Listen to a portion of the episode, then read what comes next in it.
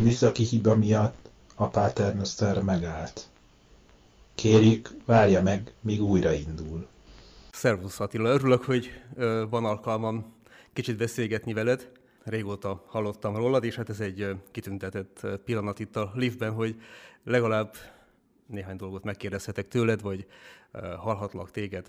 Egyébként vízi elemér vagyok, mutatkozzam be. Jezsuita tartományfőnök, a Jezsuita rendnek a magyarországi vezetője. Magyarországon, Erdélyben is vannak műveink, Torontóban, a Montrealban, de picit nagyobb a terület, mint, mint Magyarország. Amúgy én is Csiki vagyok, Erdélyből származom, Csikdánfalváról, talán ez egy közös szál is lehet közöttünk. Olvastam rólad, hogy Csiki vagy, Csíkszereda mellől Fitódról Szervusz elemér. Na látod, én ezért nem szeretek zárt helyekre kerülni, mert itt van problémák is felmerülhetnek. Igyekszem elkerülni azokat a helyeket, ahol belül nincs kilincs. Tehát ugye arra nagyon próbálok odafigyelni, hogy ha bemegyek valahová. Hát most pekken volt megint, ugye volt az életemben néhány pek. Ambrus Attila vagyok, és valóban Csíkszeredán mellett Csíkfitódon nőttem föl, Csíkszedában szocializálódtam, legalábbis próbáltak némi tudást, meg némi intellektus belém nevelni, aztán nem nagyon sikerült. Mellesleg nagyon sok mindennel foglalkoztam. Jelen pillanatban családos ember vagyok, van két gyönyörű gyerekem, és keramikusként tengetem a mindennapokat, hála jóinek rengeteg munkám van, és gyakorlatilag azt gondolom, hogy aki nagyjából vágja, hogy, hogy mit csináltam, azt úgy is tudja, tehát én ezzel nem szeretek úgymond haknézni. Nekem sajnos volt egy nagyon-nagyon durva múltam, de hát ugye szoktam mondani, hogy a, én ezért megbűhődtem, és, és tartok attól, hogy, hogy a mérleg egyensúlyba került, legalábbis bízom benne, hogy van, aki nyilván nem így gondolja, de összességében azt hiszem, hogy én a, a bűneimért úgymond meglakoltam. Minden bizonyal az az ember vagy, akire áll ez a mondás, hogy az Isten a görbe vonalakkal is egyenesen ír. Nagyon sokrétű a tevékenységed, most mondhatod, hogy keramikusként dolgozol. Ez is szimpatikus számomra, hiszen a szülőfalumban szintén van kerámia volt, még műveli valaki, a fekete kerámiának egyik otthona. De úgy érdekelne bocsánat, engem is, azt, meg is kérdezni. Bocsánat, azt tudod, hogy hogyan készül a fekete kerámia? Hát gyerekkoromban azért bejártam a szomszédunkba, aki éppen keramikus volt, és láttam, és Akkor láttam, hogy hogyan formálja füstöli. az anyagot. De nem úgy, láttam, hanem füstel, füstel. füstel. Így Persze, így Ugye van, van a nádudvara is, így van, van a nádudvara is. Ott úgy tudom, a nádudvaron gumival füstölik meg, ahogy azért legyen fekete, mert ugye ez az első égetés, ez a zsengélés, és ugye szokták mondani, hogy ugye Madaras is a kerámia központja, és ott volt egy régi mondás, hogy Madaras, ahol még a pap is fazekas. Nem Igen. tudom, hogyha ismered Valójában ezt a onnan ismerem ezt a mondást, és onnan jött át majd Dánfalvára, amikor ott megszűnt a, a fazekasság, akkor a Dánfalviak vették át, és igazából ott folytatódott ennek a művelése. A gyerekkoromban még nagyon sokan dolgoztak, volt egy kerámia üzem is a faluban, azóta ez megszűnt, inkább így magánemberek dolgoztak keramikusként. Tudtam, a jelenleg egy ember műveli ezt, őt is Vízinek hívják, épp az utcában lakik. Úgyhogy, Rokon? Nem névrokon. tartjuk a rokonságot, név, névrokon, igen, igen, igen, igen. Na Attila, hát azért így örülök ennek a sokszínűségnek, amit te igazából ö, viszel az életedben, amit alkotsz és formálsz. Nekem az lenne a kérdésem így feléd, hogy te hogy fogalmazod meg, mi a te élethivatásod, mi a te hivatásod itt a Földön? Hát, hogy mi az én élethivatásom, az nyilván azt akkor fogom tudni megmondani, amikor amikor elérkezett a, a úgymond kopogtatnak, és megérkezik a, a kaszás, vagy nevezzük, aminek akarjuk. Tehát amikor az ember érzi, hogy, hogy át kell költözni egy másik világra, akkor tud úgymond számot vetni az életéről, és akkor fog tudni úgymond talán bölcsen és higgadtan visszanézni, hogy, hogy egyáltalán neki mi dolga volt ezen a földön. Tehát én mindig azt gondolom, hogy minden embernek van dolga a földön. Az, hogy ki mit hagy a, a, az élete során, és mit hagy az utódaira, mit hagy a, milyen értéket tud teremteni, ez majd akkor fog kiderülni, illetve nyilván az utókor fogja értékelni, hogy te most elvettél az asztalról, vagy visszapakoltál az asztalra. Tehát én, én mindig azt mondom, hogy, hogy fontos, hogy az ember egyensúlyba kerüljön. Tehát nekem nagyon sok olyan dolog van az életemben, amire nem vagyok büszke, és ma már hála jöjjnek ott tartok, hogy, hogy nem csak leveszek az asztalról, hanem vissza is teszek. Tehát hogy a közösség érdekeit szem előtt tartva, a törvényeket betartva. Nyilván én is gyarló ember vagyok, és ezt szokták mondani, hogy a lónak is négy lába van, mégis megbotlik, de összességében igyekszem ma már, ma már a, a napos oldalon maradni. Tíz éve szabadultam, és azt gondolom, hogy jó úton járok. Viszont ha én bármit mondok, akár neked, akár a, a hallgatónak, az nyilván szkeptikusan fogadja, mert azt mondja, hogy hát ugye messziről ember, meg hát egy kutyából nem lesz szalonna, ismerjük ezeket a közhelyeket, viszont nekem egyetlen egy fegyverem van, ez pedig az idő. Idővel úgy is kiderül, hogy mennyire vagyok hiteles. Ugye Shakespeare mondta egyszer talán azt, hogy, hogy az életünk olyan, minden nagy színház. hogy, hogy különböző darabokat kapunk, különböző szerepeket kapunk a sorstól, az istenektől, viszont nagyon fontos az, hogy, hogy azt hitelesen toljuk. Mert Igen. ha nem, akkor ripacsokká válunk. És azt gondolom, hogy a te szakmádban, a te hivatásodban ugyanúgy elmondhatom, mint az enyémben is. Teljesen egyetértek. Ahogy én látom az életet, viszont épp arról tanúskodik számomra, hogy képes voltál valamilyen módon mondod is, hogy visszateszel az asztalra, de hogy uh, átformálódni. Tehát engedted magad, hogy valami, valakik, uh, valamilyen erők, hatások formáljanak téged. Én hiszek nagyon abban, hogy minden ember jó, alapvetően jó. És tetszik az az afrikai történet, amikor azt mondják egy törzsről, hogy tulajdonképpen ugye azt hiszik, de hát ez a mi hitünk is keresztényként, hogy minden ember alapvetően jónak születik, és jó. És hogyha valaki a közösségben rosszat tesz, akkor azt teszik, hogy a törzs összejön, és két napig a falu közepén oda kiállítják ezt az embert, aki rosszat tett, és két napig mesélik nekik, neki mindazt a jót, szépet, amit tett, ahogyan ők látták, megtapasztalták, és addig teszik ezt, amíg az illető személy rá nem ébred arra, hogy valójában ő jó, tehát visszakapcsolódik a forrásához. Uh-huh. És ezt nekem nem hallottam, érdekes. Ez nagyon szép történetnek tűnik, hogyha ezt így tényleg művelik, azt gondolom, hogy mert hogy azt mondják, ha valaki rosszat tesz, az igazából egy segélykiáltás. Tehát a közösségnek feladata az, hogy valamilyen módon foglalkozzon vele.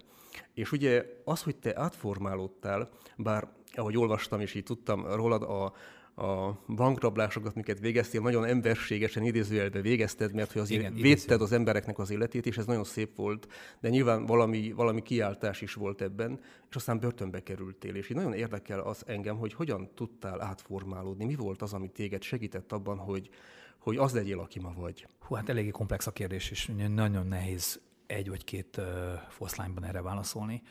Azt hiszem, hogy a, ugye szokták mondani, és én is ezt vallom, hogy, hogy a, hogy az ember öregszik, ugye már B-oldalas vagyok, tehát elmúltam 50 éves, és nem lettem okosabb, talán bölcsebb lettem. És ugye bent a börtönünk az ember bekerül, akkor alapjában véve mindenki lázad. Én is lázadtam, tehát én egy nagyon-nagyon frusztrált ember voltam, akár gyerekként, és ugye már, már 9 évesen a templomból kitiltottak, mert a plébános úrnak megittem a, a miseborát, meg a, az ostjait is megettem, mert éhes voltam, és kiderült, hogy a három éves ostyakészletet megettem, ami azt jelentette, hogy húsvétkor nem tudtak misézni, mert nem volt ostya, mert a bort ugye lehetett pótolni, és ugye onnan is eltanált tanácsoltak, tehát ugye nem, nem mehettem minisztrálni, nem, nem igazából. Már, már gyerekkoromban úgy érzem, hogy, hogy az ördög belém költözött. És ugye ez, ez az egész folyamat az arról szólt, hogy az egész 31 évem, hogy az volt a szabály, hogy nem volt szabály. Tehát szabályok nélkül éltem. És ugye bekerültem a börtönben, ugye korábban is voltam javítóintézetben, de ott, úgy voltam el, hogy ez egy bűnöző képző volt sajnos. Tehát ugye aki bekerül fiatalon egy börtönben, és ezt tartok attól, hogy Magyarországon sem jobb a helyzet, ott gyakorlatilag a, belekerül egy olyan, olyan körforgásba, ami arról fog szólni, hogy a fiatal, ha kijön onnan, akkor a következő néhány évet az életéből még a felnőtt korú börtönökben fogja eltölteni. És ezt nem én mondom, hanem ez a statisztika. És ugye, amikor az ember bekerül egy ilyen helyre, ott azért van ideje gondolkodni. És van ideje számot vetni a, az életéről, és nekem azt gondolom, hogy ott ott az első kata az is, amikor, amikor elfogadtam önmagam. Mert ugye addig mindig mást hibáztattam apámat, a bírót, a bűntársamat. Mindig volt valaki, aki, aki hülye volt, aki, aki kretén volt, aki nem igazából nőtt fel hozzám.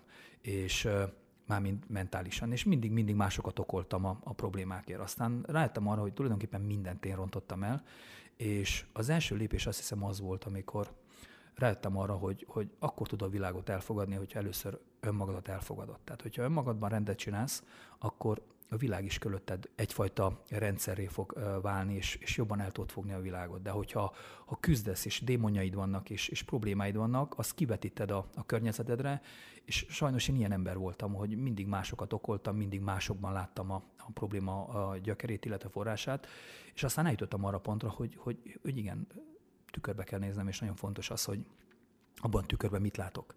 Ami még nagyon-nagyon érdekes volt számomra, és nem is úgy érdekes, hanem, hanem tanulságos. Ugye édesapám már nagyon fiatalon mindig azt mondta, hogy fiam, a börtönbe fogsz megrohadni, semmire kelő vagy, tróger leszel, és, és, soha semmire nem fogod vinni. És akkor édesapám meghalt, soha nem felejtem, mert ezt újságból tudtam meg, valami bulvárlap megírta. Azt, hogy miért írtam meg, azt nem tudom, de pont akkor kaptam a jogerős 17 évet. És ez annyira melbevágott a felismerés, hogy, hogy miért volt az, hogy ezelőtt 30 évvel apám ezt a súlykolta, és ezzel a hátizsákkal, ezzel a puttonnyal élni, hogy, hogy úgyse leszel senki, és, és csak a börtön fogsz, ott fogsz megrohadni. Tehát olyan stigmát kaptam, amivel egyszerűen nem tudtam mit kezdeni. És akkor apám meghalt, akkor rájöttem arra, hogy az öregem nyerte ezt a csatát. Tehát kettőnk közti, ugye az utolsó tíz évben, amit nagyon sajnálok, nem beszéltünk, tehát rengeteg dolgot nem tudok édesapámról, édesanyámról, és most ezért békültem ki többek közt édesanyámmal is, hogy, hogy megismerjem, mert ugye elvittem most nemrég nyaralni, és most meg, megyünk az Erdélybe, meg fogom látogatni, de hogy, hogy apám, apámat egy ismeretlen ember, anyám egy ismeretlen ember számomra, és amikor apám meghalt, akkor eltem arra, hogy, hogy az öreg valamit tudott, hogy, hogy valamit látott, csak egyszerűen nem volt eszköz a kezében. Tehát én, én valóban egy nagyon-nagyon elfuserált gyerek voltam, és egyszerűen azt gondolom, hogy a gyereket nem lehet verni. A gyereket, gyereknek mintát kell mutatni, illetve szeretni kell. És hogyha ez a kettő megvan, akkor, akkor működik. Én azt hiszem, hogy ezt nem kaptam meg, de én felismertem ezeknek a jelentőségét, és most már ott tartok, hogy én megfogadtam a feleségemnek, hogy egy újjal nem nyúlok hozzá a gyerekeimhez. Tehát mindegy, hogy mit csinálnak, én, én, én nem fogom tudni fegyelmezni. Én ezt már elengedtem, hogy a kislányom totál hülyének néz, tehát ez, ez sem nincs arra, hogy megfegyelmezem, de, de nem, is, nem is vágyom arra, hogy én otthon én legyek az ostor. Ez nagyon megható, amit mondasz, mert ugye saját életedben találtad meg azt az átalakítást, tehát hogy így átformálod valójában a mintákat az életedben, az hihetetlen nagyon sokat jelent, mert hogy a gyerekeknek mit adnak tovább a szülők, az meghatározza nagyon az életüket, amit te mondasz. Tehát hinni abban, hogy a, hogy a gyerek jó, hogy a, alapvető, a jóság az egy alapvető részünk, mi vagyunk a jóság. Van egy rendtársam, Kanadában él, azt szokta mondani, hogy nagyon helytelen az a mondat, amikor azt mondjuk valakire, hogy szeretett bűnös. Mert azt mondja, ezzel valójában állítani akarjuk azt, hogy szeretve van, de viszont azt állítjuk róla, hogy bűnös. És hogy ez így nem igazán helyén való. Azt mondja, az lenne a helyes kifejezés, hogyha azt mondjuk, hogy szeretet vagy, aki a bűnnek a csapdájában él. És ez egy egészen más hozzáállás az ember értékéhez, az emberről való gondolkodásról. Tudod, így a, tehát megérint, hogy épp a börtön volt az a, az a terület, ahol így mondod, hogy felismerted, hogy, hogy ráismertél arra, hogy igazából nem kifele kell emberekben keresni a hibát, hanem hogy saját magadban néztél. Segített abban, hogy, hogy kapcsolatba kerülj saját magaddal. Képzeld, volt egy idő, amikor magam is jártam börtönbe, Észak-Amerikában volt, egy lelkivezetői képzésen vettem részt, és ennek a része volt, hogy hetente kétszer elmentünk egy női börtönbe. És nagyon megérintett én addig sosem jártam ilyen helyen, és annyira lenyűgözött az a tapasztalat, amikor éppen egy, egy magyar hölgy került hozzám, és ahogy így felismertem az ő életében azt, hogy a börtönőt szabaddá tette. Kicsit ezt hallom tőled is, hogy a, hogy a börtönben ahogyan ő beszél, és ahogyan rátalált a jó Istenre, ahogy beszél az életéről, egy adott ponton föl kellett tennem magamnak a kérdést, hogy most ki van börtönben, ő vagy én. Tehát olyan, olyan mértékű szabadságot Igen, tapasztaltam nála. Nekem is ez a, ez a meglátásom, mert ugye a börtön az egy, az egy Nyilván az azért van, hogy a társadalmi rendszerünk így találta ki ezt a, ezt a bűn és bűnhődést, mert ugye nincs halálbüntetés. Most gyakorlatilag valaki, aki vét a többségi normák ellen, azt elzárják különböző okok miatt, illetve néhány X-től X évig. Viszont bent a börtönben én azt gondolom és azt vallom, hogy attól, ahogy bezárnak, attól még nem vagy, nem vagy jogfosztott vagy, viszont itt bent sokkal szabadabb vagy, tehát az elmét ugyanúgy ki tud nyílni. És ami még nagyon fontos például a börtönben, én ezt saját magamon vettem észre, hogy ugye egy ingerszegény környezetben, hogy tudjál alkotni, hogy valamit, valamit létrehozzál, hogy akár, akár Istenbe, akár szakmába, akár bármiben, mert én, én azt vallom és azt hiszem, hogy minden ember tehetséges. Csak ezt kell megtalálni, azt a kompetenciát, amiben nő jó. És a gyerekeknél is ugyanez a helyzet, hogy minden gyerek zseninek születik, csak a szülők elrontják. Tehát ez egy olcsó összehely, de én ezt, ezt hiszem és ezt látom, hogy, hogy igenis bent rengeteg tehetséges ember van, csak, csak ahhoz, ahhoz kevés szakember van, hogy akik felismerik azokat a szunnyadó lehetőségeket, azokat a rejtett tartalékokat, amiből az ember ki tud lépni, és a saját árnyékából, a saját a hajától fogva, a saját gödörből föl tudja saját magát ráncigálni. Tehát ugye a börtön az önmagában nem rossz dolog, ott meg kell találni önmagadat, és meg kell találni azt, hogy mi az élet, az élet célja, vagy mit szeretnél az életben valamit, valami olyan tenni, hogy ne, ne csak a bűnügyi hírekben legyél benne. Ugye a rendtársaim közül többeket is bezártak, bebörtönöztek. Ez számukra mindig jó alkalom volt arra, hogy lelki gyakorlatot végezzenek. Mert ilyenkor van egy biztosított környezet, egy csend, tudnak reflektálni, tudnak csendben maradni, imádkozni, az Istennel kapcsolatba kerülni, sokkal több idejük van erre, és hát egész biztos, hogy, hogy ez egy, egy átformáló tapasztalat így, így eszembe jut a Márton Áronnak az egyik mondata. Csíkszentdomokoson a Márton Áron múzeumban olvastam, hogy így, így beszél a börtönről, hogy Isten elvezetett a szeretetének az iskolájába, a börtönbe. Hát nagyon érdekes párhuzam, meg ez azért fontos az embereknek. Én szoktam mondani, hogy kétfajta ember van, aki ült és aki ülni fog. Már elnézést a, a profán megjegyzésért, de, de az a helyzet, az a helyzet hogy, hogy sok embernek kéne néhány, ha nem is néhány évre, de, de néhány hónapra beülni, és akkor egy picit elgondolkodni. Érdekes módon például a börtönben szinte heti, heti szinten kiolvastam két, három, négy, öt könyvet, attól függ, hogy éppenséggel, hogy, hogy volt lehetőségem. Tíz éve szabadultam, és az egyik kezemen hozzá kell tegyem, sajnos nem meg tudom számolni, hogy hány könyvet olvastam el. Tehát emiatt is, hogyha valaki esetleg kultúrára igényt, igényt tartana, és, és nincs ideje, akkor csináljon egy kis okosságot, és már is, már is megvan a lehetőség, hogy kikupálódjon, vagy illetve a, a hobbiának úgymond éljen. De kell, kell az embernek úgymond az elvonulás, és kell az elszigeteltség ahhoz, hogy önmagára találjon. Én ezt, ezt vallom. Attila, hogy ne ijesszük meg a hallgatókat, azért én feloldanám ezt a, a szükségét annak, hogy most mindenkinek valamilyen módon kellene ülnie. Bocsánat, Éppen azzal oldom, fel, azzal oldom fel, hogy vannak nekünk lelki gyakorlatos házaink, tudod? Ja, értem. És a lelki gyakorlatos házak éppen arra szolgálnak, hogy az embereknek segítsenek kicsit elvonulni, kiszakadni a világból, el lehet vonulni egész rövid időre, három napra is, de el lehet vonulni 5, 7, 8, 30 napra, hát ha valaki hosszabb időre akar, úgy is lehet nyilván. Ez alatt az idő alatt pont azt teszi, hogy így, így elszakad. Lehet, hogy egy ilyen kvázi idézőjelbe börtön tapasztalat, hogy ugye azt kérjük, hogy ne legyen kapcsolatban a külvilággal, hogy, hogy befele tudjon figyelni, és hogy az Istenre tudjon figyelni. Persze kell egy idő, amíg az emberek megérkeznek, tehát az nem megy rögtön. De aki egy kicsit már tapasztalt ebben, vagy oda teszi magát, előbb-utóbb megérkezik egy belső csendjéhez, és nagyon szép látni, én egyébként ilyen nyolc évet dolgoztam egy lelki gyakorlatos házban, itt Dobogókön a Manrézában, és hihetetlen volt az embereknek a, az arcán látni azt, amikor megérkeztek, és amikor eltávoztak. Tehát a változást. így van. Tehát a változást olyan szépen mutatta, tükrözte az arcuk. Mert hogy amikor elcsendesedtek, magukkal kapcsolatba kerültek, az Istennel kapcsolatba kerültek, akkor úgy a helyükre, az életben a helyükre kerültek. És hogy azt gondolom, hogy ez tényleg, hogy mondod, egy szükséges valami az ember számára, hogy elvonuljon, és maga számára egy Minden kultúrában egyébként azért tapintható ez a fajta elvonulás. Nyilván más-más kultúrákról beszélek, de én, én azt gondolom, hogy, hogy kell az embereknek az a fajta lelki egyensúly, ami, ami arról szól, hogy, hogy ne a hétköznapi mantrában legyen benne, és ez most nagyon bután hangzik, mert tényleg reggeltől Mikulásig dolgozom, és ugye mivel most már a bankok nem támogatnak, ezért, ezért ugye a családot el kell tartani, az alkalmazottakat el kell tartani. Tehát óriási felelősség van a vállamon, és ugye a Covid miatt is ugye azért nem volt egyszerű helyzetem, de én nagyon hálás vagyok a, az Isteneknek, hogy van munkám, hogy, hogy el tudom tartani a családomat, hogy, hogy egyáltalán a napi betevőt is meg tudom teremteni, vagy elő tudom teremteni. És ehhez az kellett, hogy, hogy nekem azért a börtön ebből a szempontból egy új lehetőséget biztosított, egy új élet lehetőségeit nyitotta meg, és Persze azért nem azért kerültem a börtönbe, mert fütyültem a templomban. Tehát ezért mindenki tudja, hogy ez súlyos fegyveres bűncselekményeket követtem el, ami azt jelenti, hogy embertársaimra ráfogtam a fegyvert, és azért ezt valljuk be, ez nem helyes.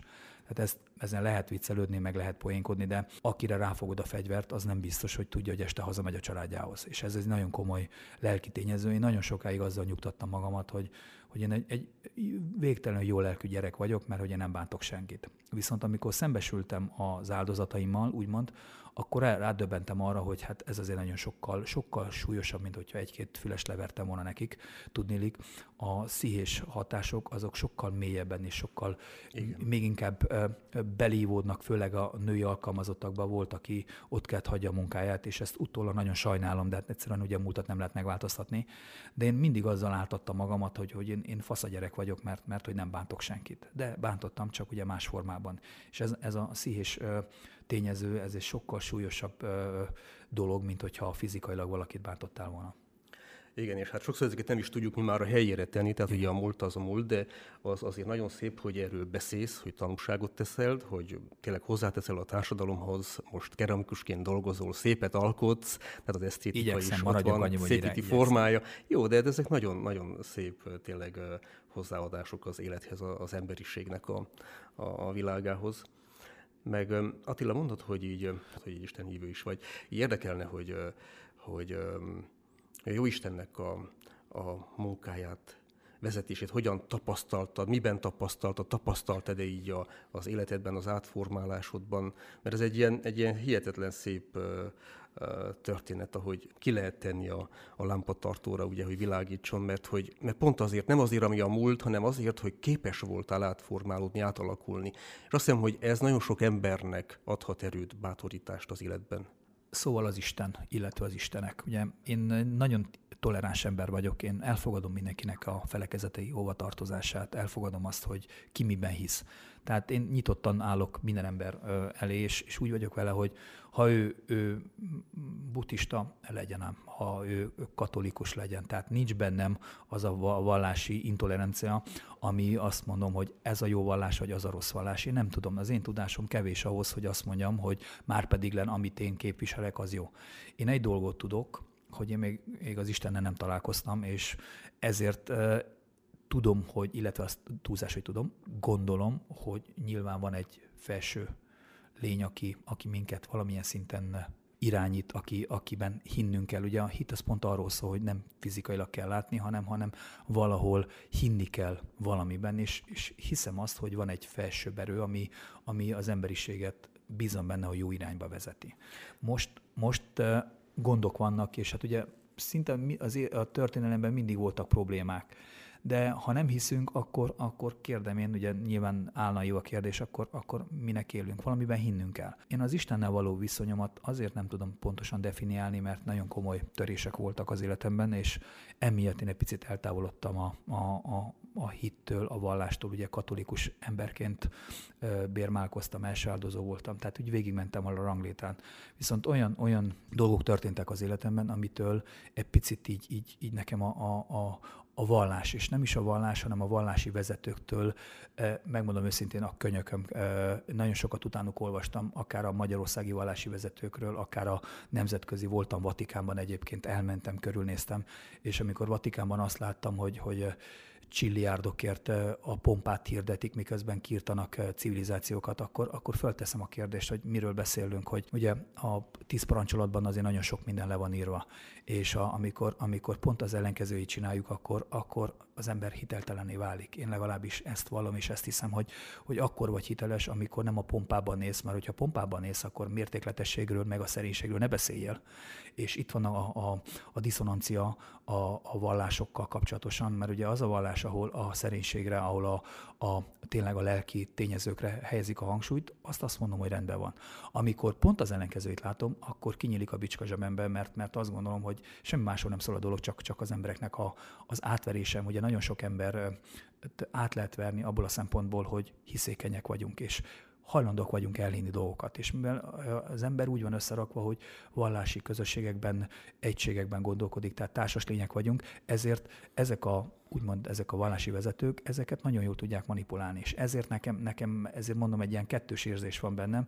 Most a gyerekemet most kereszteltük meg, egy, sámán keresztelte meg, de el fogom vinni, még pontosan nem tudom, hogy melyik vallási, vagy református, vagy katolikus keresztelőt is fog kapni, pont azért, hogy, hogy valami indítatása legyen. Aztán a későbbiekben ő mit szeretne, és hogyan akarja az életét irányítani, ez már legyen az ő döntése. Nekem, nekem mondom, nagyon komoly fenntartásaim vannak, és hogyha már itt tartunk, azt meg szeretném kérdezni, hogy elemértem, te miért lettél vallási vezető, illetve nem vallási vezető, de miért ezt a rendet választottad? Egyrészt.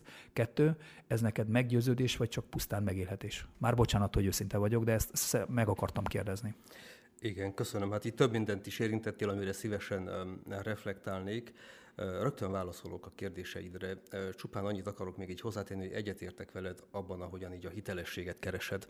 És azt hiszem, hogy a Ferenc pápa nagyon-nagyon megörülne neked, hogy ennyire, ennyire a szegénység mellett kardoskodsz, mert ugye ez az ő szívügye is, hogy egy szegény egyház legyünk, aki a, akik a szegényekhez tudunk közel lenni. Igen.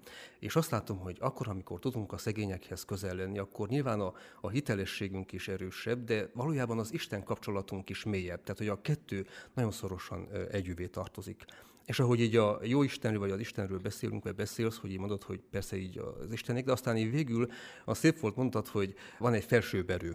És tudod, ezt tapasztaltam a, a hinduk között is, amikor így ott voltam Nepálban, hogy beszélnek ugyanaz istenségekről, nagyon sokféle istenség van náluk, de azért, amikor valahogy mégis valakire utalni akarnak, akkor úgy könnyen kimondják azt, hogy az Isten. Tehát, hogy egy valakiről kezdenek beszélni egy idő után, és hogy nyilván különböző vallások vannak, különböző utak vannak. Én is alapvetően nyitott vagyok, és érdekelnek is más vallások, mert mindig érdekelt az, hogy más emberek különböző kultúrákban, vallási hagyományokban hogyan járják a saját útjukat. Mi az, ami nekik érték, mi az, ami őket formálja. Itt egy másodperc, hogyha megakasztatlak, képzeld el, én a diplomamunkámat többek közt ugye több témakör volt. A bűnnek a definíciója, hogy a különböző vallásokban honnan indul a bűn? Tehát ugye a, Tálió elv, a Hammurapi törvénykönyv, és ez piszok nehéz volt, mert ugye egyrészt nem volt bibliográfiám, nem nagyon tudtam hozzáférni hiteles forrásokhoz, aztán a helyi atya, Miklós atya nekem nagyon sokat segített a börtönben. ő volt az egyetlen olyan ember, aki, aki érdemben, ugye nyilván a parancsnok is segített, az osztályvezető is, de Miklós atya nekem például rengeteget segített, mert ő a Wikipédiáról, különböző helyekről összeszedte az információkat, és olyan, fába vágtam a fejszémet, mert az, hogy, hogy definiálni magát a bűnt vallási megközelítésből iszonyatosan nehéz, mert miből indulunk ki? Tehát a, tíz parancsolat, a, a ugye különböző vallásokban honnan indul a, vallá, a bűn? Tehát ugye kifogalmazza meg a bűnt? Hogy ez, ez egy nagyon nehéz dolog volt, és hála jónek nagyjából összeraktam, de hát ugye nyilván a tanáraim tudnák megmondani, hogy ez, ez mennyire volt hiteles. Ezre négyes, négyest kaptam, tehát azért a, nem tudtam elérni a, a maximumot, de bocsáss meg, folytasd.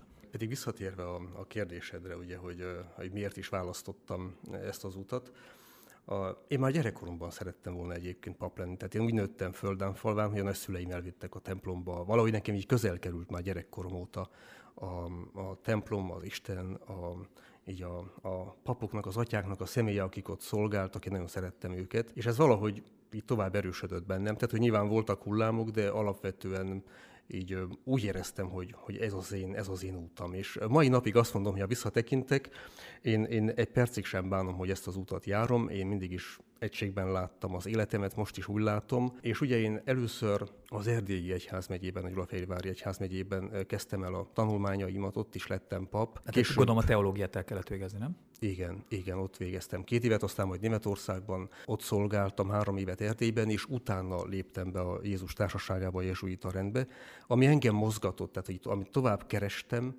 az, az pont, hogy valahogy hogyan tudnék közelebb kerülni, még, még közelebb kerülni Jézus lelkületéhez, ami, ami nagyon vonzott a jezsuitákban, az főként a lelkiség volt, a lelki gyakorlatok, ahogyan azokat művelték, ahogyan embereknek segítettek. Tehát én magam is a képzésem során nagyon sok, sokat kaptam, lelki kincset kaptam a lelki gyakorlatokból.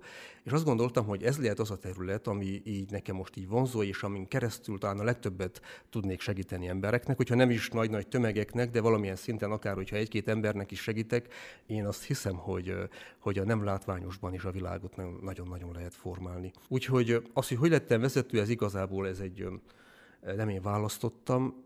Ki választottak? Erre, erre kineveztek. Bocsánat, igen. Erre kineveztek, úgyhogy de ez egy olyan feladat, ami behatárolható, egy hat éves időtartamra neveznek ki. És ezt és meg utána nem, meghosszabbít, nem meghosszabbítható, úgyhogy nekem jövő év elején már le is jár ez a mandátum. És utána? Utána aztán majd rávízom magam a következő tartományfőnökre, hogy disponáljon, vagy küldjen oda, ahol a leginkább szükségét látja. Tehát, hogy megvan ez a fajta engedelmesség, ami nekünk ez egy kulcskérdés, hogy, hogy, hogy engedjük magunkat küldeni, formálni, elérhetőek vagyunk, mert abban hiszek, hogy abban, ahogy egy felső vezető látja a helyet, a helyzetet, igazából a, a Jóisten is tud ezen keresztül vezetni és formálni, és hogy jobban látja a szükségeket, hogy hol, mire van szükség, milyen emberre, milyen típusra, milyen feladatra, és azt szerint küld. Nekem pont itt a problémám, nem az Istennel van bajom, hanem a vezetőkkel van problémám, és, és elnézést kérek mindenkitől, hogyha ha pont én beszélek erről, mert ugye nyilván milyen jogcímen osztom itt az igét, meg, meg kérdezek fel embereket, de pont ezt látom a hiteltelenséget, hogy, hogy kiderülnek egyházi vezetőkről 3 per 2-es, 3 per 3-as ügynökek. Hadd ne menjek bele, konkrétan név és címmel tudom az embereket, hogy ki kicsodák, ugye börtönbe volt időm olvasgatni, és, és ezeket nem a, nem a bulvárlapokból szedtem elő, és ezek vezetik az egyházakat, vagy illetve vezették. Tehát olyan, olyan emberek, akik, akiknek nem ott lenne a helyük, és a saját paptársaikat eladták. És ezek, ezek mit keresnek ott azokban a pozíciókban, kérdem. És innentől, innentől számomra hiteltelen a dolog. Tehát ő milyen, milyen ö, alapon próbálja nekem megmondani, hogy mi a helyes és mi a helytelen, miközben eladta a lelkét a, a különböző érdekeknek. Megértelek Attila, tehát, hogy valóban az egyházi vezetők is emberek. Tehát Persze, arra kell, emberek, arra kell gondolni... Akkor, akkor, akkor ne, ne legyen egyházi vezető. Tehát, hogy azt gondolom, a tökéletes ember nincs. Tehát, hogy hibái mindenkinek vannak, és én valahol, pont ahogy a te történeted is szépen mutatja, én hiszek abban, hogy ezeken a törékeny vezetőkön keresztül, akikre éppen gondolsz, az Úristen képes úgy formálni az embereket. Tehát, hogy függetlenül az ő személyüktől, hogy ők most mennyire méltóak erre, vagy nem méltóak. Talán nem is az én dolgom, és a mi dolgunk. Pontosan nem is az én dolgom, csak, csak, csak mondom, nyilván... diszonás a dolog, mert, mert ő, ő valamiről beszél, csak ő nem tartja be. És ezt láttam alacsonyabb szinten is, és a, a, ugye a, ahol én felnőttem gyerekként, én ugye a plébános úrnak láttam a tevékenységét, és gyerekként nem igazából tudtam megfogalmazni, hogy miért van neki barátnője, miközben ugye el volt, ugye a celibátustól azért nagyjából tudjuk, hogy az micsoda, miközben masszívan volt, miközben lopta az egyház pénzét, és akkor én gyerekként úgy, úgy, úgy értettem is, meg nem is a dolgokat. És akkor felnőttem, és utána olvastam a dolgoknak, utána olvastam a, a sötét középkornak, az inkvizíciónak, az Isten tudja micsodáknak, és akkor, akkor mondom, hogy oké, okay, hogy de az Isten nevében? Hát miért, miért, miért, miért, miért hagyja az Isten, hogy ezek az emberek diszponáljanak és, és ö, ö, döntéseket hozzanak? Már nyilván költői a kérdés. Nyilván az egyházi vezetők között is vannak ilyenek és vannak olyanok, és hogy ö, ö, én azt gondolom, hogy persze sosem tudom az illető személynek, mi történt az életében, mi vezette oda, hogy így viselkedik. Jó, hogy van, így akit zsaroltak, ugye utólag Tehát, kiderült, hogy, hogy megzsarolták, és ezért lett igen, mondjuk nem besugó. Tudjuk, nem tudjuk, nem tudjuk. Tehát, hogy én alapvetően úgy vagyok ezzel, ugye én is látok ilyen helyzeteket, mégis nem akaszt meg mert hogy nem az az embernek a személye hitelesíti számomra az Istent és az ő munkáját, vagy az evangéliumot. Tehát, hogy annak önmagában de van egy, van egy hitelessége, és megáll. És én néha azon csodálkozom, hogy mi papok vagy vezetők, hogy tulajdonképpen annak ellenére, hogy mi gyöngék vagyunk és törékenyek vagyunk, hogy az egyház ilyen szépen tud élni és virágozni, és hogy az Isten munkáját én ebben látom, hogy hogy igen, van erősség és van gyöngesség az egyházban, de hogy az egyház, ugye azt definiálni fontos, hogy az nem csak a vezetők, tehát az egyház az nem az intézmény, az egyház az a megkeresztelt embereknek a közössége.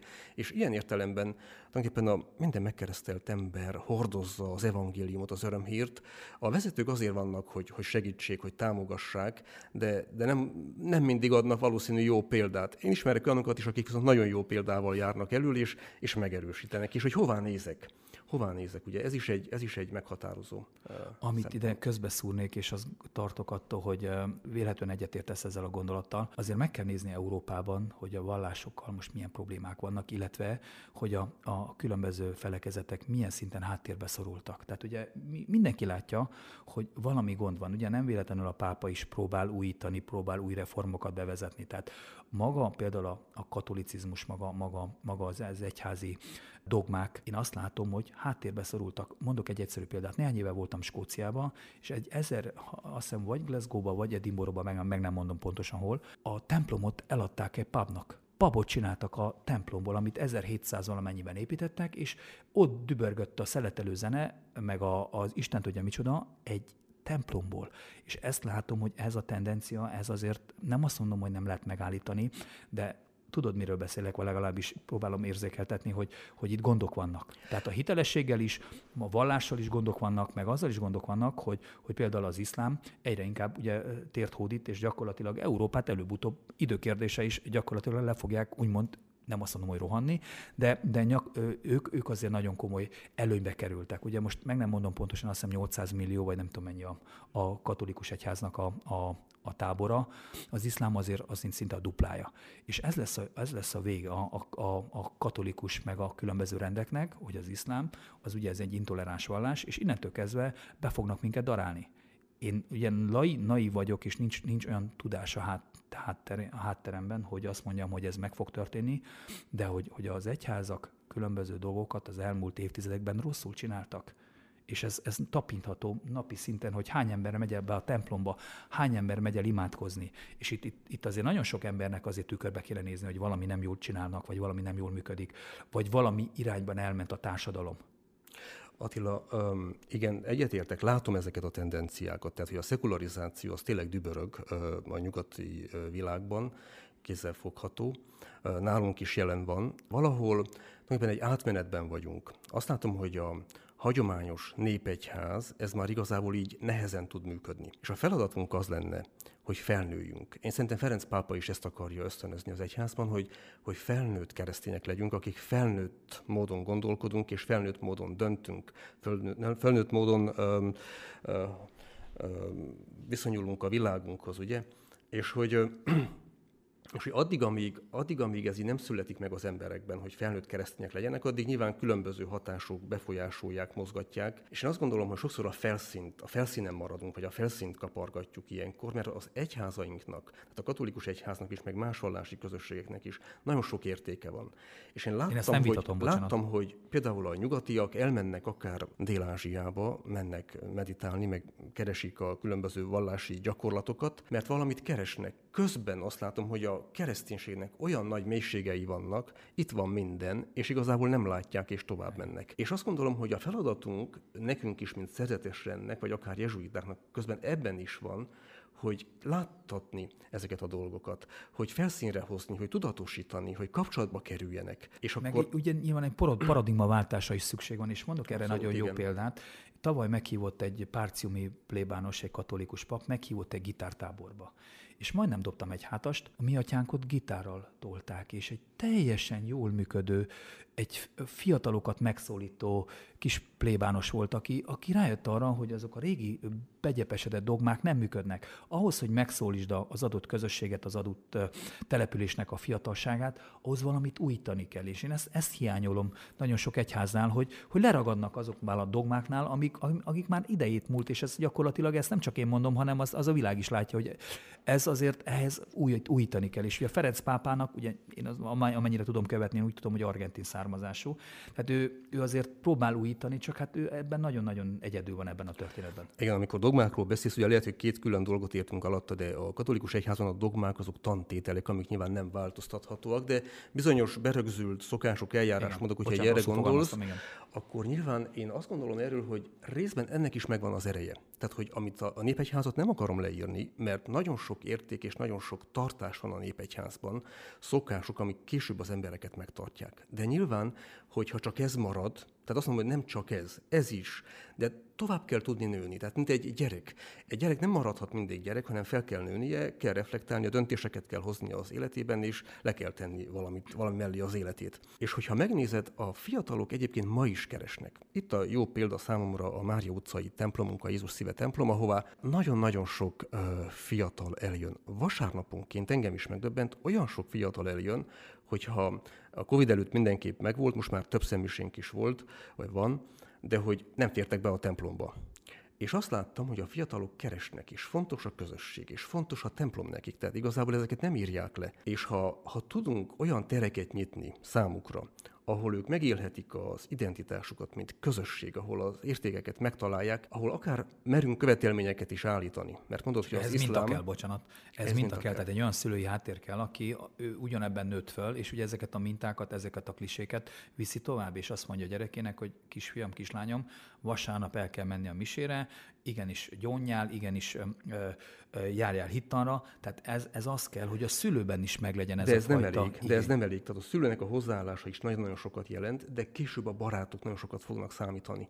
Tehát kell az a minta, ami már a családon, a szülőkön túl van, hogyha olyan baráti körbe kerül be, akik szintén valahogy megtalálták ezt az értékrendet, az, az egyénnek is segíteni fog, hogy, hogy tovább tudjon abban növekedni. Igen. Ezt abszolút aláírom. Én hiszek abban egyébként, hogy, hogy valami szép fog ebből születni, mert hogy az egyház nem csupán egy emberi intézmény, és nekem ebben van az ereje, hogy, hogy hiszek abban, hogy az Isten ott van és munkálkodik, és akármennyire intézményekbe belebotlunk, néha belebotlunk az emberi gyöngeségekbe, belebotlunk az egyház múltjába, akkor mindig azt mondom, hogy nézd Attila, az emberi történetünkben, a saját életünkben is vannak hullámok. Van, amikor ugye azt mondjuk, hogy vigaszban vagyunk, jól vagyunk, van, amikor vigasztalanság van, sötétség van az életünkben. Én azt gondolom, ez jelen van az egyháznak az életében is, jelen van a vezetők életében is. Én hiszem azt, hogy ha valaki éppen valamikor elkövetett egy hibát, vagy egy bűnt, vagy hogy képes átalakulni. Hát csak nézzük meg a, a nagy apostolainkat, Szent Pált, vagy nézzük meg Szent Pétert, hogy Jézus képes volt rájuk bízni fontos feladatokat. És ugye Pál is üldözte a keresztényeket, és amikor, amikor megtért, Pál, megtért, Barnabás volt az, aki el kellett kísérje az apostolokhoz, hogy ne féljenek tőle, hogy higgyék el, hogy ő tényleg megtért, és hogy egy Istenben átformálódott ember. Én hiszek ebben, hogy bárki, lehetnek gyöngeségek, törékenységek, de hogy, hogy az Isten ezeken az embereken keresztül is, hogy vezeti az életünket, és ahogy, ahogy mondtam az elején, hogy a, a, a görbe vonalakkal is egyenesen ír. Magyarul idealista vagy és hiszel, hiszel a jóban, hiszel a, a jó dolgokban. Alapvetően. Egyébként én is megjártam vagyok, a, ezért vagyok igen, idealista. Én is megjártam a Damoszkuszi utat, hogy szokták mondani, és ki tudja, hogy még az illetünk mit tartogat, hogy azért van még annyi felelősségem, hogy az két gyerekemet valamilyen szintig, vagy valameddig föl kell neveljem, és valami értéket kell adjak nekik. Éppen a, a kislányomnak próbálom elmagyarázni, hogy apát miért zárták be, és hát ugye az van, hogy a kislányom úgy tudja, hogy azért zárták be apát, mert fütyült a templomban. Tehát én ezért próbált, próbálom, próbálom rávezetni a, a gyerekemet, hogy hát előbb-utóbb szembesül, hogy az apukájának van egy, egy eléggé érdekes múltja, és ugye most már kérdezem, hogy apa mennyire kemény, és hát mind a cumis üveg. Tehát ugye nekem azért megvannak ezek a párbeszédek, hogy próbálom a gyerekemet rávezetni arra, hogy egyszer majd szembesül azzal, hogy hát az apukáját igazából azért csinált ezt-azt az életben. És a hitelességtől félek, hogy uh-huh. mikor lesz az a pont, amikor a gyerekem azt mondja, hogy figyelj, te dumász Attila, egyébként remélem, hogy a gyereked majd nem félelemből megy el a templomba, hogy nehogy börtönbe zárják. Ugye ez egy nagyon fontos dolog, hogy milyen, mit, mit üzenünk a gyereknek, akár az egyházról is. De mondtad, hogy uh, Sámán megkeresztelte, de hogy most azért keresel egy keresztény közösséget, ahol Igen. szeretnéd a gyereket megkereszteltetni. Mi, mi indít arra, vagy miért szeretnéd megkereszteltetni a gyereket? Én azt gondolom, és amit erről az előbb te is beszéltél, illetve említetted, hogy fontos a közösség, fontos az, hogy kapjon egy értékrendet, fontos az, hogy, hogy valakihez vagy valahová tartozzon. Itt a kérdés az, hogy kikhez, illetve az, hogy az a, az a közösség számomra mennyire hiteles. De ez már másodlagos, mert ugye majd ő fogja eldönteni a későbbiekben, amikor már, hogy ő, ő itt ö, talajt tudott-e, tehát ugye gyökeret tudott ereszteni. Én azt vallom és azt hiszem, hogy minden ember számára fontos a, a közösségi forma. Az, hogy van, aki egyházba gondolkodik, van, aki családba gondolkodik, mindegyik fontos. Mert ezek, ezek alapján lehet értéket teremteni, és ezek alapján lehet úgymond a jót beteljesíteni, mert, mert hogyha jót látok, akkor nyilván jót fogok tenni. Ha rosszat látok, akkor ugye egy gyereknél meg különösen érdekes, hogy a gyerek az mintakövető, és ugye leköveti azokat a mintákat, azokat a kliséket, amiket otthon lát. Ha viszont elmegy egy templomba, elmegy egy közösségbe, elmegy egy, egy, egy olyan, olyan szerzetes rendben, ott azt gondolom és azt hiszem, hogy ezt, ezt túlzás nélkül állítom, ott nem, lát, nem láthat rosszat. Ott, ott csak azt látja, hogy, hogy az emberek imádkoznak, az emberek próbálnak jót tenni, és segíteni a másikon. És ez nagyon fontos, hogy, hogy segítsünk az embertársainkon. És ezekben a vallási közösségekben azt gondolom, hogy ez egyik első prioritás, hogy, hogy a, a szegényeken, az eleseteken segítsünk. És hogyha a gyerekemet rá tudom arra venni, hogy ő, egy ilyen közösségbe elkerüljön és rendszeresen gyakorolja a hitét, akkor már, már volt értelme az életemnek. És nagyon jó azt is ugye látni, hogy tehát a, a közösségeket nem a, az előjáróik, a vezetőik határozzák meg, hanem van egy értéke, hogy te mondod. Igen. Tehát a, a második vatikáni zsinat szerint ugye azt mondja a zsinat, hogy az Isten népe, tehát a megkereszteltek közössége hordozza, van egy vallási érzéke, ami, ami hordozza azokat az értékeket, amiket továbbadunk. Hát nemzedékről nemzedékre továbbadtunk, és igazából, ha belegondolok, hogy hány nemzedéknek a hitén állok, amiből tudok élni és táplálkozni, és igazából boldoggá teszi az életemet. És valószínű, hogy a, az elődeim hasonlóan gondolkodhattak, mint te valamikor, hogyha tovább tudnak adni egy értéket, ja. hogy az milyen nagy öröm nekik, mert látom, képzeld el, látom azokat a szülőket, akik nagyon-nagyon elkötelezett keresztényként élnek, eh, mély, mélyen hívő emberek, és azt tapasztalják, hogy a gyereküknek nem tudják átadni azt az értékrendet. És ez egy annyira nagy teher, annyira nagy frusztráció a szülők számára, de tehetetlennek élik meg magukat, ugye. És hogyha ha a gyerek valamilyen módon rátalál egy olyan közösségre, már a szülein is túl van, és az a közösség tudja őt hordozni, és olyan élményeket ad, amihez az életben bármikor visszatérhet, akkor tényleg azt gondolom, hogy, hogy ez őt így formálta és a világ számára egy jó emberré tette. Hát például nem akarok nagyon visszamenni, de ugye Ceausescu rendszernek is az egyik, egyik pillére volt, hogy asszimilálni az erdély magyarokat, a székességet. És beletört a bicskája, tudnélik, hogy a széke ember azt tudjuk olyan, mint a fenyő, mi nem hajlunk, mi törünk, és neki az volt a problémája, illetve azért nem sikerült, mert ugye nálunk fontos ugye egyrészt a vallás, a, a kultúra, tehát nem vegyültünk, és emiatt ugye ez az asszimiláció, tehát ez az összeolvasztás, ez nem működött nála, mert ugye ez volt a cél, hát ezért voltak a betelepítések, nem csak amiatt, hogy ugye félt tőlünk, illetve félt a magyaroktól, hanem itt, itt nekünk az volt a nagy szerencsénk, hogy tulajdonképpen vallási szempontból sem, meg kultúrai szempontból, meg egyéb más szempontból sem keveredtünk. És ez neki azért ez egy óriási problémája volt, mert a mai napig is ugye sajnos a politika az azért meghatározza az erdélyi kultúrát, meg az erdélyi, ugye hadd nem menjek abba bele, hogy ugye miért nincs nincs autonómia, tehát akár egy kulturális autonómia, miközben Európában máshol lehetne, de ugye itt a vallásnak köszönhették például az erdélyi magyarok, különösen a székelyek, hogy, hogy nem tudtak minket úgymond megtörni, és nem tudtak minket beolvasztani a román többségbe.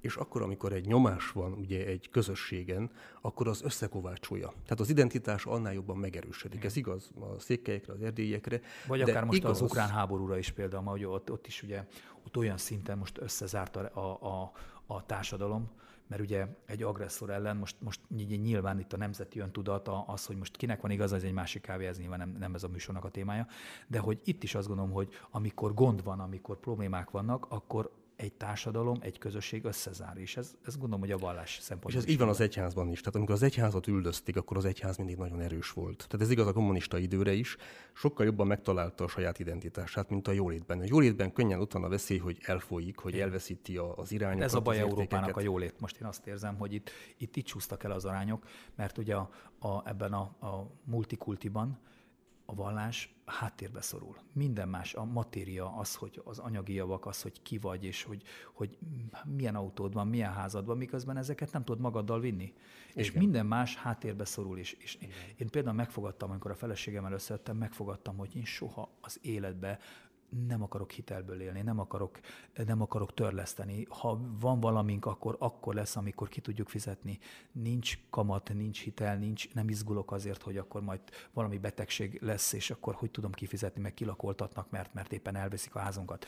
Tehát egyre inkább azt látom, hogy, hogy elcsúsztunk, arányaiban elcsúsztunk, és ez, ez kéne az, hogy, hogy igenis az emberek visszatérjenek a, a gyökerekhez, visszatérjenek a, nem csak az egyházhoz, hanem úgy egyébként a, a, azokhoz az értékrendekhez, és ezért járok például az iskolákba is nagyon sokszor meghívnak reintegrációs programokban, vagy, vagy, vagy kenyeret sütök otthon, tehát ugye amit nagymamámtól tanultam, vagy amit, amit elmegyek, önkormányzatok meghívnak, és ott megmutatom a gyerekeknek, hogy hogyan kell egy darab földből valamit létrehozni. Tehát maga az alkot alkotás is, hogy mennyire fontos lenne, és ez a multikulti egyre inkább azt, azt érzem így a saját bőrömön is, hogy nagyon rossz irányba elvitt, és ehhez kéne visszamenni, úgymond a gyökerekhez.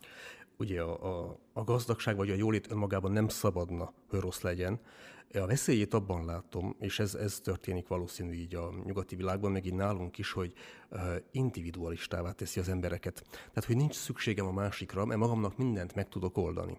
Míg a szegénységnek közösségformáló Igen. ereje van. Abszolút, és valójában a természetünk az, tehát mi akkor vagyunk jól, akkor vagyunk a helyünkön, hogyha közösségben vagyunk, a kapcsolatban vagyunk. Ez igaz az emberekkel, ez igaz az Istennel, saját magunkkal, és ettől elszakadunk, elidegenedünk, akkor azt látjuk, ami hát ma is zajlik, ugye, hogy hát alapvető olyan filozófiai kérdésekről vitáznak, ami azt mondom, hát nem értem. Mert az emberi alaptermészetek kérdéseit, hogy hogyan, hogyan ragadják meg, hogy mindjárt már arról kell beszélni, hogy az ember, az ember létjogosultsága is, hogy hogyan határozzuk meg az embert, ugye. De hogy nem beszélve tör ránk a, a technológia hatalmas erővel, a mesterséges intelligencia. Olyan kérdések vagyok. jönnek elő, amik alapfilozófiai kérdéseket bontanak ki, és tulajdonképpen az a veszély, hogy elcsúszik a társadalom akkor, amikor individualistává válik, és nem fog tudni jó reflektálni ezekre a megjelenő nagy kérdésekre. Ugye Erdély, Erdély gyökereimből kifolyólag, ugye én gyerekként úgy nőttem fel, hogy volt kaláka, tehát amikor Igen. összefogott a közösség, Igen. amikor a sógor, koma, a keresztülő segített egymásnak, és, és működött az a közösség, és tudom azt, hogy ez mennyire fontos volt. Ma már, ma már a, a szomszédot nem ismered, a szomszédnak nem köszönsz, és egyszerűen ez nekem engem frusztrál, hogy benne az utcába valaki, és nem köszön. És a múltkor rászóltam két gyerekre, ott, ott sétáltak, és, és köszöntem nekik. Azt mondják is nekem, hogy mi van. Mondom, mi az, hogy mi van? Mondom, először azt mondom, hogy tessék. Tehát a tisztelet. Tehát ugye alapvetően én, én, a, én a macskát is magáztam. Az, hogy elmentem bankot rabolni, az egy másik kávéház, de, de bennem megvolt a tisztelettudás. Tehát ugye édesapám is úgy halt meg, hogy magáztam. Tehát ugye ez nem tudom, hogy ez jó-e, de legalább megvolt az a fajta tekintély, hogy, hogy, hogy megadtad a tiszteletet az idősebbeknek. Nem pofáztál vissza, nem, nem, nem szóltál bele a dolgokba. Ugye a gyerekemnek most próbálom elmagyarázni, hogy amikor a felnőttek beszélnek, akkor a gyerek csöndben marad. És ez nem azért, mert én okosabb vagyok, hanem az, hanem ez az életrendje.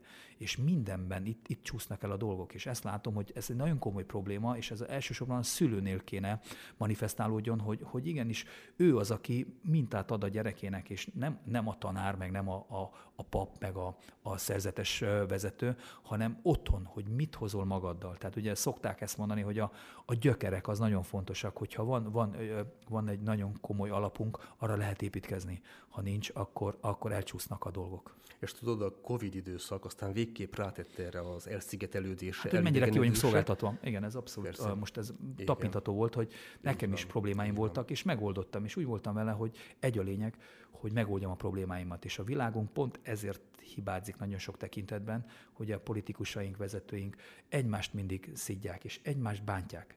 Miközben egyetlen dologról feledkeznek meg, hogy hogyan oldjuk meg a problémákat akár szűk környezetben, akár társadalmi környezetben, akár országos szinten, a hogyanra kéne koncentrálni. Nem az, hogy kilopott, mert, mert ez, ez kutyát nem érdekli, mert ugye mindenki lophatja, aki oda kerül, hanem az, hogy oldjuk meg a problémákat, oldjuk meg azt, hogy a közösségünket, a családunkat jobbá tegyük, hogy prosperáljon, hogy, hogy fejlődjön, és akár lelki, lelki szinten is, akár anyagiakban is, Kettő együtt jár, tehát ez ne legyünk álszentek.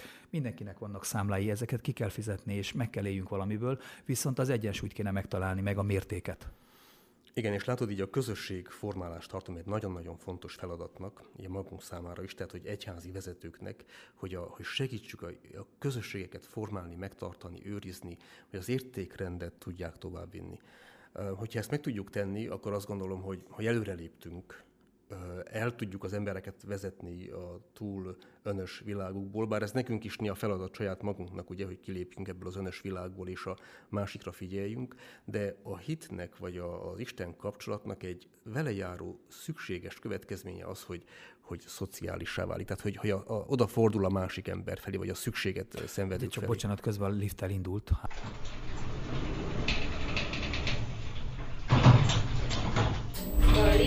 Lefelé megy.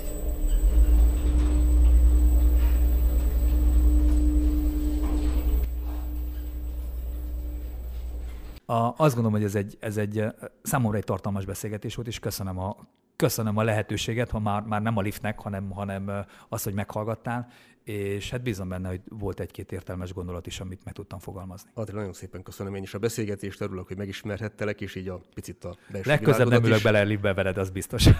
De, de, sose lehet tudni, hogy soha Ugye, nem mondta, hogy soha. Mindig fontos a lelki beszélgetés, és azt mondjuk, hogy mindig fontos a menekülő útvonal. Tehát úgy így kell ülni, hogy az illető, aki hozzánk jön beszélgetni, érezze azt, hogy bármikor elmenekülhet, hogyha szüksége van. És legyen belül is kilincs.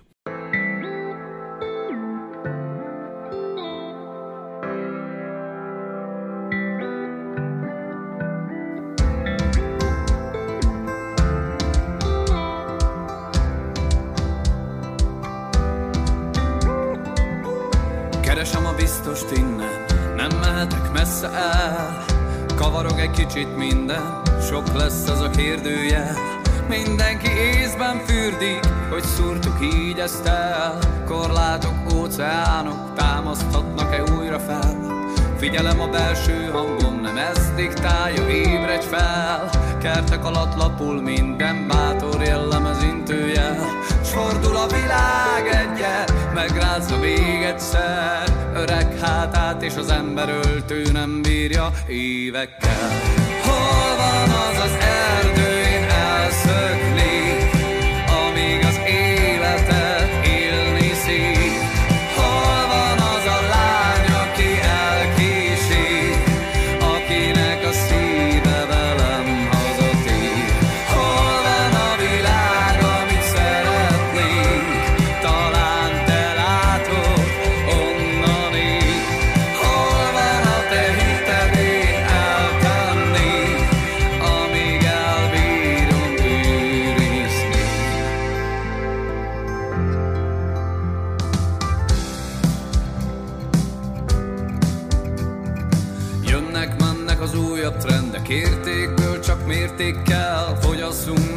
mert fogyasztóknak nem férhetne még többel.